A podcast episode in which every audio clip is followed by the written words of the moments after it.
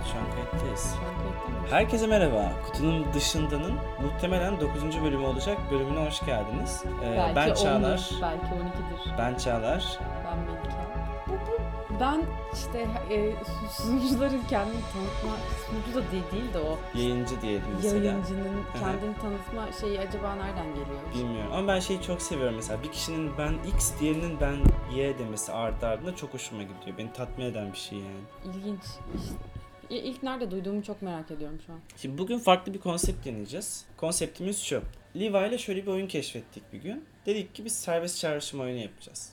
Serbest çağrışım oyunu nasıl oynanır? İlk aklımıza gelen şeyi söyleyerek. Yani birisi ortaya bir kelime atıyor, bir sıfat atıyor ya da bir olay anlatıyor. Diğeri onunla alakalı aklına ne geliyorsa onu anlatıyor. Ama genel olarak bir şeylerin bizde nasıl çağrışım yaptığını anlamamız, hem kendimizi tanımamız hem de olaylar arasındaki örüntüleri keşfetmemiz için eğlenceli bir pratikti. Bugün de böyle bir şey yapalım mı diye düşündük. Ve Benim bildiğim kadarıyla psikolojide de var böyle bir şey bu arada. Kimin de hatırlamıyorum. Ya Jung'un ya da Freud'un böyle bir terapi şeyi var. yöntemi. Ee, Bak zaten mantıklı mesela. Psikanalizin de öyle zaten yani bir psikanalizle terapiye girdiğin zaman o hiçbir şey söylemiyor da sen böyle zihninden ne geçiyorsa onu o sırada ifade etmen ve o düşüncenin daha sonra sende bağladığı düşünceyi ifade etmeni. Yani neredeyse hiç yönetmeden sadece bazı noktalarda sana müdahalede bulunduğu bir terapi yöntemi. Bu aslında çok mantıklı bir kişiyi tanımak için. Çünkü düşünce örüntülerini, düşünce Aynen desenlerini de öyle. öğreniyorsun. Aynen öyle. Nasıl çağrışımlar yapıyor, neyle neyi bağlamış. Mesela ben ne zaman Metallica dinlesem sanki lise sondayım ve Bakırköy'de tren istasyonunun orada, kitapçıların oradan yürüyorum gibi geliyor yağmurlu bir havada. Çünkü dershane çıkışı akşamıyla o kadar bütünleşmiş ki mesela bazı şarkılar. Direkt olarak o çağrışım yapıyor. Halbuki ne alaka? Bakırköy'de bir semtte Amerikalı bir metal grubu olan Metallica'nın ne alakası alakası. olabilir? Böyle bir Deneyim yani, alakası aynen. gibi. Tamam ilk kelimemizle başlıyoruz o zaman. Tamam. İlk kelimemiz kutu. Karşılıklı yapacağız değil mi bunu? Evet evet kutu kelimesiyle başlıyoruz. Başla. Bu kelime üzerinden ben de ilk olarak şöyle bir hikaye anlatacağım. Yıl 2015 işte girişim yapıyoruz. Kullanıcılara kutu içerisinde belli hediyeler yollayacağız. Yılbaşı hediyesi. Ben de kutu arıyorum yani. Kutu alacağım. Kutu almam lazım ki kutunun içine bir şeyler koyabileyim. Kolicim.com diye bir site bulmuştum. Sitenin tek olayı koli satmaktı. Ama envai çeşit koli, envai çeşit paket var. Yani inanamazsın, kafayı yersin böyle. Çok acayip farklı boyutlarda, farklı şekillerde, farklı tasarımlarda, kendi kolini kendin yapabildiğin bir alanı vardı. Öyle ve çok hızlı bir şekilde bir geldi. insanın aklına nasıl koli satmak gelir ki mesela? Ama mesela aradığım zaman ilk olarak karşıma o çıktı. Pardon kolicim değil koliciymiş. Kolici.com. Bu Gayet de kaliteli kolilerdi bu arada. Çok beğenmiştim. Bu hikaye sende ne çağrıştırdıysa bunun üzerine gidebiliriz. Taşınma. Sadece taşınma kelimesi. Ya koli deyince aklıma direkt taşınma muhabbeti geldi. Böyle üniversitedeki ilk taşınmamı hatırladım da. Böyle bazı sektörler var. Hizmet sektörü genelde. Bir ihtiyaca yönelik ortaya çıkmışlar ama o kadar iletişim kuramıyorsun ki o insanlarla. Mesela kuaförler de böyle. Ya böyle arada şey farkı oluyor. Hani senin hayattan beklenti beklediklerin onların hayatı için çok sayıldığı için asla o insana istediğin şeyi yaptıramıyorsun. İfade ederken zorlandığın için yaptıramıyorsun aslında. Yok o senin böyle Önemini- bir ihtiyacın olduğunu anlamıyor. Anladım, Mesela anladım, kadına anladım. diyorsun ki saçımı şurada kes ama o istiyor ki ya zaten uzayacak diyor. Eline kolay nasıl geliyorsa öyle kesiyor mesela. Anladım anladım. Ya çok genelleyerek söylüyorum bunu ama böyle bir ilk defa işte kendin kendim ayarlıyorum, taşıyacak insanları bulmaya çalışıyorum falan ama Hı hı. asla adama ne istediğimi anlatamıyorum. O istediği gibi yapıyor onu falan. İşte yer yok diyorum. Arabayı şu saatte getirin diyorum. Ben oraya bir şey koyacağım falan. Ama bir bakıyorsun adam trafik var diye erken çıkıyor. Ortada kalıyor. Yolu tıkıyor. Komşular sana küfrediyor. Seni Kontrol allak bullak edemiyorsun. ediyor. Evet. Ve o noktada zaten bütün planını o tarihe ve o şeye göre yaptığın için herhangi bir şekilde çıkamıyorsun ve bir çıkmaza giriyorsun. Evet yönetemiyorsun da o noktadan sonra. Hani çünkü adam senin şartlarına göre hareket etmiyor yani. Anladım. Böyle galiba. Böyle, böyle sektörlerin olması. Bu nasıl genellerin bilmiyorum. Yo gayet güzel açıkladın. Genellemene gerek, isim koymana gerek yok zaten koyamazsın. Geçen bölümde de bahsettik ya mesela alfabe ya da kelimelerin tanımları hepsi aslında bizim dünyaya algılayış biçimimizi ve iletişim biçimimizi etkiliyor. Dolayısıyla belki başka bir dil, başka bir şey konuşuyor olsaydık bunu söyleyebilirdim bir kelimeyle. Şu an söyleyemiyorsun. Bence söyleme zaten. Bu soyut bir bubble oldu benim aklımda which is nice. Sanırım o duygu şey, karşılığında para vereceğin bir şeyi senin kontrol etmek zorunda kalmak ve bununla ilgili yorulmak. Sanki satın almıyorsun da birisi sana satıyor gibi. Evet, Zahmet ettik de satın aldık. Kusura bakma seni de yorduk. Parasını verdik ama yorduk aynen kardeşim. öyle. Şimdi bu sende nasıl bir çağrışım yarattı? Düşünmem lazım. Ya benim aklıma ilk olarak gelen şey direkt taksiciler. Taksiciler hakkında kötü bir şey demeyeceğim. Hı hı. Evet, çünkü sonuçta iyi taksi de var, kötü taksi de var ama son zamanlarda özellikle şunu gördüm. Beraber çok ortak taksi kullandık son zamanlarda. Hı hı. Ve şunu gördüm. Normalde, normal yoldan çevirdiğim taksilerdeki deneyim inanılmaz kötü. Ve ben yani uzun zamandır hani taksi kullanıyorum bir taksi üzerinden. Ve genelde deneyimim çok kötü olmuyor. Arada acayip büyük bir fark varmış. Herhangi bir şekilde bir sürüş deneyimine önem. İşte yok efendim kurallara uyayımcılık. Yanımdaki insana da azıcık saygı duyayımcılık falan. Hak ya adam yolda arkadaş canın mısır çeker de yolcundan mısır mısırcıya bağırmasını rica eder misin? Kıf, ne kadar mısır istiyorsun de bu kadar istiyorsun yani. Ne yaparsın? Bırak yolcuyu. Ondan sonra git mısırını ye keyfine bak yani bana ne? Ben oradaydım hatırlıyorum senin yüz ifadeni. Çok saçma şaşırdım adam diyor ki Jesse sesini diyor hızlı hızlı ışık geliyor diyor. Kırmızı ışık yanıyor ışık bekliyoruz. Mısır istiyor. Ya bu noktada şey de var o da okey. Günün sonunda taksicilerin de bu hale gelmesinin sebebi aslında sistem. Hı hı. Ben bu noktada taksicileri tabii ki suçlayacağım. Çünkü yani günün sonunda gördüğüm şey o. Ama onun bu noktaya itilmesini sağlayan da sistem. Yani kim var bu sistemde? Plaka sahipleri var. Araç sahipleri var. Taksiciler odası var. Tamam çok gidiyor okey yani bunun bir sonu yok. Bak çünkü ekonomi üzerinden aslında dünyadaki birçok mekanik dönüyor. Yani para üzerinden, zenginlik üzerinden birçok şeyi tanımladığımız bir sistem olduğu için e, haliyle taksici de ona bakıyor. Taksicinin ona bakmasının sebebi insanın onu ona zorluyor olması. İnsanların onu ona zorluyor olmasının sebebi daha çok para kazanmak. Daha çok para kazanıp başka bir şey yapacak yani bir sistem var. Ve bundan dolayı taksiciler de oraya yöneliyorlar. Şimdi mesela buradan kaçıp ne yapıyorsun? İşte Uber kullanıyorsun. Efendim gidiyorsun Scotty kullanıyorsun. Başka bir şey kullanıyorsun. Mevzu şu ki talep arttığı zaman ve regülasyon geldiğinde bütün benzer sistemler muhtemelen taksi noktasına gelecek. Çünkü bunun kaçarı yok. Bir şeye eğer para kazandırıyorsa birincisi regülasyon konuyor. Regülasyon konduğu zaman işler biraz daha sıkılaşıp tekelin önüne geçiyor. Yok efendim tekelin önüne geçmiyorsa da Uber gibi mesela. Bu sefer de farklı toplumlar içeri giriyorlar. Talep aynı kalıp arz arttığı zaman yani daha az daha az taksi ya da Uber kullanacak insan olup daha çok şoför olduğu zaman Uber'de bu sefer de şey oluyor fiyatlar düşüyor. Niye? Çok araba var, çok az insan var Hı hı. Gibi yani Tamam. hani böyle bir şey olduğu sürece zaten böyle bir sistem olduğu sürece bu olacak yani. Taksici şuna bakacak hızlıca götüreyim de bir sonraki yolcuyu alayım. Yani benim demek istediğim şey şu aslında ekonomiyle bağlı olan sistemlerin her zaman bozulmaya meyilli olması oldu. Nasıl? Ekonomik sistemlerin hepsinin bozulmaya meyilli olması diyeyim ve sana paslayayım. Anladım. Benim çok daha kötü bir taksi deneyimim oldu. Üstelik bahsettiğin uygulama üzerinden. Bir taksi. E- Evet ve üstelik turkuaz taksi çağırmıştım.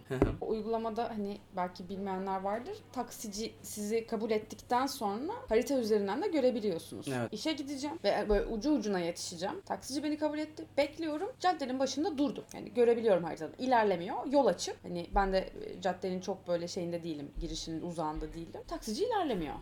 Sonra bir 5 dakika falan durdu orada. Arıyorum açmıyor falan. Geldi bu. Arabada Ben gaz gelmedim. çıkarmış. Allah Muhtemelen o, o yaptı onu ve bekledi kenarda. Havası geçsin, kokusu geçsin diye. ve benim de o araçtan inip e, Başka işe şeye geç kalma lüksüm yok, zamanım yok. Öyle gittik. Kış günü camlar da kapalı. ya. Korkunçtu yani. Bu da aklıma şeyi getirdi.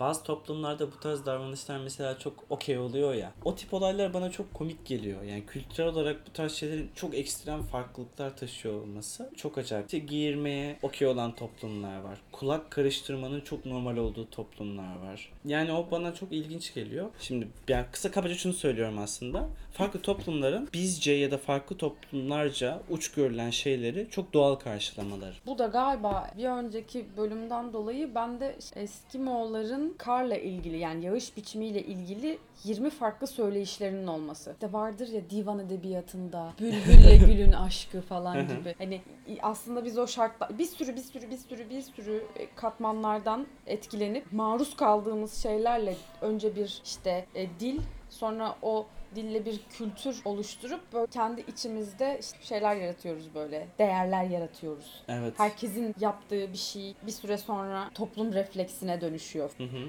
ve herkesce onaylanıyor ve Anladım. Şimdi dilin zenginliği geldi aklıma. O gelirken de tabii ki gelen şey tahmin etme aldığına. ne oldu? Aklıma büyük argo sözlüğü geldi. Şimdi büyük argo sözlüğü nedir?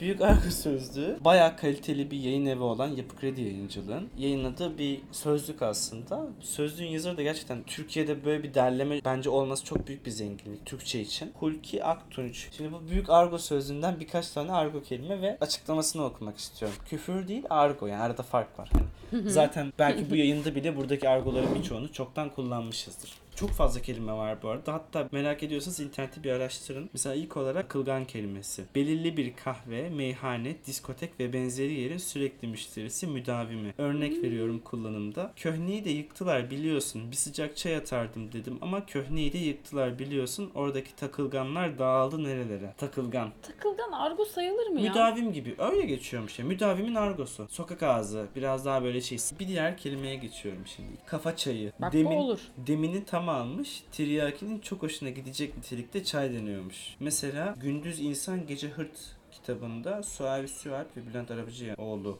yazmış. Onun kitabından bir örnek. Carteyi çekersem koğuştakileri benden ka- kafa çayı salla. Namımıza da yürüt. Bu Ya- aklıma geldi yani paylaşım. Kafa çayı falan değil de yani büyük argo sözlüğü ve bunun var olması. Bence bu kelimelerin birçoğu zaten bizim şu an kullandığımız dilin Değil. içinde argoyu Tabii, geçmiş yani Evet, hani evet. artık yerleşmiş. Ömer Seyfettin Kaşağı geldi benim aklıma. Neden ben 8 yaşında o kitabı okudum ki yani? Ya- yanlış hatırlamıyorsam üvey babası vardı. Ya o bu arada ya o kitaba aittir ya da başka bir yine Türk yazara ait travmatik hikayesi olan bir kitaptır. üvey babası vardı ondan işte tokat falan atıyordu çocuğa. Ya babası üvey miydi değil miydi hatırlamıyorum ama şöyleydi. Bu atlarda kullanılan Atı kaşağı... taramak için kullanılan şey yamuluyordu. Ondan sonra babası da ona vuruyordu Evet falan. ondan sonra çocuk hasta oluyordu ölüyordu galiba. Ölüyor muydu? Evet spoiler. Ben o kadar o kadar travmatik ki unutmaya çalışmışım yani. Ben şey okumuştum. 9. hariciye koğuşu Ay okudum ya. ben de okudum onu. Ben ilkokulda niye 9. hariciye koğuşu okudum tamam mı? Çok saçma yani. E, Ben de onu çok erken bir yaşta Ya okudum. Yani insanın okuyacağı, okumayı sevene kadar okumayı sevdiği şeyleri okuması lazım. kesinlikle. Ve bana verilen öyle 9. hariciye koğuşunu okuyup buradan bir de anlam çıkarmam. Yanlış hatırlamıyorsam orada şöyle bir şey vardı mesela. Bak aklımda kalmış çünkü o sırada o kadar küçüğüm ki cinsellikle ilgili de bir fikrim yok. Adam gece yarısı kadının yatağına sokuluyordu falan ya da tam tersi. Hiç hatırlamıyorum. Sildim ben onları. Siyah yani komple Bana odalar. böyle "Cık, niye böyle bir şey yaptı ki falan diye okumuştum yani. Hiç- Anladım. Sonradan hani bir şeyleri öğrenince şey yapar ya Biraz daha kafana oturdu meç, sonra. meç edersin ya aynen öyle olmuştu çok.